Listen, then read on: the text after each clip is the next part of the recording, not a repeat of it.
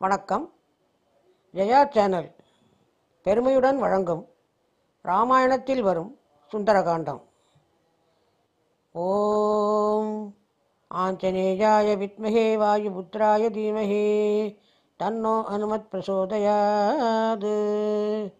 ஓம் ஆஞ்சநேயாய நம. ஓம் அனுமந்தாய நம. ஓம் பக்த ஆஞ்சநேயாய நமः ஓம் வீர ஆஞ்சநேயாய நமः அனுமன் ராமரை சந்தித்தல். வானரங்கள் மிகுந்த பசியுடன் இருந்ததால் அவர்கள் அங்கதனிடம் நாங்கள் மிகுந்த பசியுடன் உள்ளோம். தாங்கள் இந்த மதுவனத்தில் உள்ள மதுவை அருந்த அனுமதி தர வேண்டும் என்றனர். அங்கதனும் அவர்களுக்கு அனுமதி அளித்தான். வானர வீரர்கள் மதுவனத்தில் ஆடியும் பாடியும் மகிழ்ந்தார்கள். இப்படி இவர்கள் மதுவை அறிந்த மதுவின் மயக்கம் இவர்களுக்கு அதிர் அதிகரித்து கொண்டே போனது. இதனால் ஒருவருக்கொருவர் அடித்துக்கொண்டு மதுவனத்தை நாசம் செய்தனர்.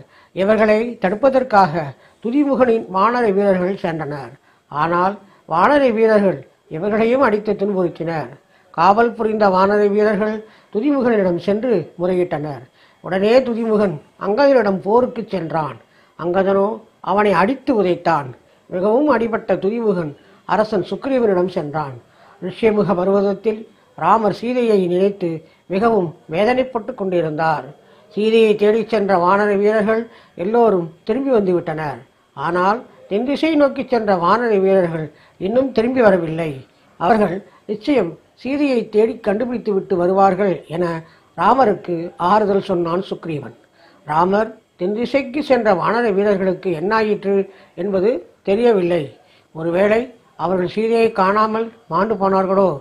இல்லை இன்னமும் சீதையை தேடி அலைந்து கொண்டு இருக்கிறார்களா? சீதைக்கு ஏதேனும் விபத்து ஏற்பட்டு இருக்குமோ? இல்லை அவர்களுக்கு என்னதான் ஆகியிருக்கும்? என கூறி ராமர் மிகவும் வருந்தினார். அப்பொழுது துதிமுகன் அவ்விடத்திற்கு வந்து அங்கதன் தலைமையில் வந்த வானர வீரர்கள் செய்த அட்டூழியங்களையும் அங்கதனால் ஏற்பட்ட துன்பத்தை பற்றியும் கூறினான். இதை கேட்டு சுக்ரீவன் மகிழ்ந்தான். அப்படியென்றால் வானர வீரர்கள் நிச்சயம் சீதையை தேடி கண்டுபிடித்திருப்பார்கள். அதனால்தான் மதுவனத்தை நாசம் செய்து இருக்கிறார்கள் என நினைத்தான். சுக்ரீவன் துரிமுகனை பார்த்து துதிமுகனே மதுவனத்தின் இளவரசனை நீ எதிர்க்கலாமா? நீ இளவரசன் அங்கதரிடம் சரணடைவாயாக என கூறினான். பிறகு சுக்ரீவன் ராமரிடம் பெருமானே தாங்கள் வருந்த வேண்டாம். வானர வீரர்கள் சீதையை கண்ட மகிழ்ச்சியில் மதுவனத்தை நாசம் செய்திருக்கிறார்கள் என்று கூறினான். இவ்வாறு சுக்ரீவன் கூறிக்கொண்டு இருக்கையில் தென் திசையில் இருந்து அனுமன் அவர்கள் முன் வந்து நின்றான். அனுமன் தென் திசையை நோக்கி சீதை இருக்கும் இடத்தை பார்த்து தொழுது வழங்கினான் ராமர் சிறிது நேரம் அனுமனையே உற்று நோக்கினார். அனுமன் முகத்தில் தெரிந்த பிரகாசமே சீதையை கண்டுவிட்டேன் என்ற செய்தியை கூறியது. பிறகு அனுமன் ராமனிடம் நான் கண்டுவிட்டேன் நான் கண்டுவிட்டேன். நான் அன்னை சீதை இருக்கும் இடத்தை கண்டுவிட்டேன். பெருமானே தாங்கள் இனி கவலை கொள்ள வேண்டாம் என்றான்.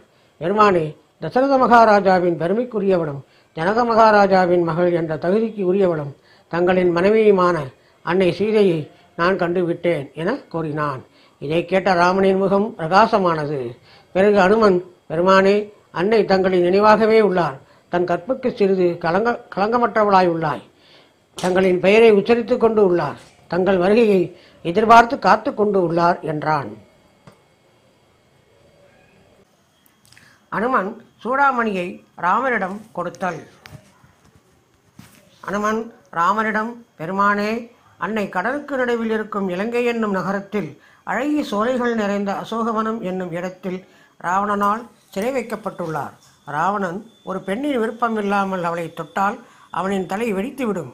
இது பிரம்மன் அவனுக்கு கொடுத்த சாபமாகும். இச்சாபத்திற்கு அஞ்சி அவன் அன்னையை சீதையை தீண்டாமல் சிறை வைத்திருக்கிறான் என்றான். ராமர் அனுமனிடம் நீ சீதையை எவ்வாறு கண்டாய் என கூறு என்றார்.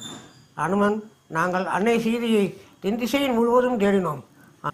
ஆனால் எங்களால் எங்கேயும் அன்னையை தேடி கண்டுபிடிக்க முடியாமல் கடைசியில் மகேந்திரமலையை அடைந்தோம். அங்கு ஜடாயுவின் சகோதரனான சம்பாதி வந்து எங்களுக்கு சீதை இருக்கும் இடத்தை கூறினான். பிறகு நான் சீதையை தேடி இலங்கை சென்றேன். அங்கு மாட மாளிகைகளிலும் வனத்திலும் எல்லா அரண்மனையிலும் தேடினேன். எங்கு தேடியும் கிடைக்காத சீதை கடைசியில் அசோக வனத்தில் இருப்பதை கண்டேன்.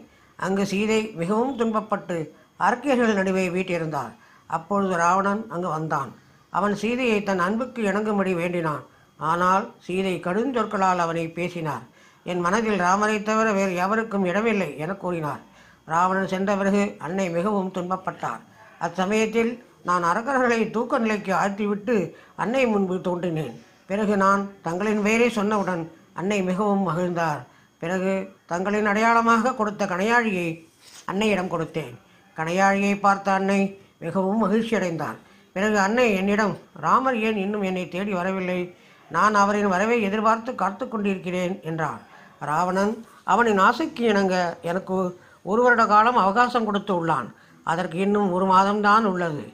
அதற்குள் ராமர் வந்து என்னை மீட்டுச் செல்ல வேண்டும். இல்லையேல் என் உயிரை நான் வைத்துக் கொள்வேன் என்றார். பிறகு அன்னை அவரின் அடையாளமாக இந்த சூடாமணியை தங்களிடம் கொடுக்கச் சொல்லி கொடுத்தார் என்றான். பிறகு அனுமன் சீதை கொடுத்த சூடாமணியை ராமரிடம் கொடுத்தான்.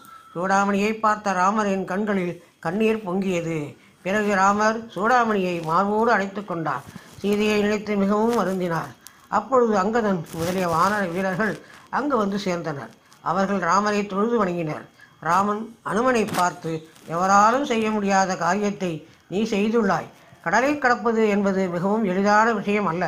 ஆனால் எவராலும் நுழைய முடியாத இலங்கைக்கு சென்று ராவணனின் காவலில் இருக்கும் சீதையை கண்டுபிடித்து விட்டு வந்துள்ளாய் என பாராட்டினார். அப்பொழுது சுக்ரீவன் இனியும் நாம் நேரத்தை வீணடிக்கக்கூடாது சீதை இருக்கும் இடத்தை கண்டுபிடித்தாகிவிட்டது. நாம் புறப்படுவோம் என வானர சேனைகளுக்கு கட்டளையிட்டான். பிறகு அனைவரும் தென் திசையை நோக்கி பயணம் செய்தனர்.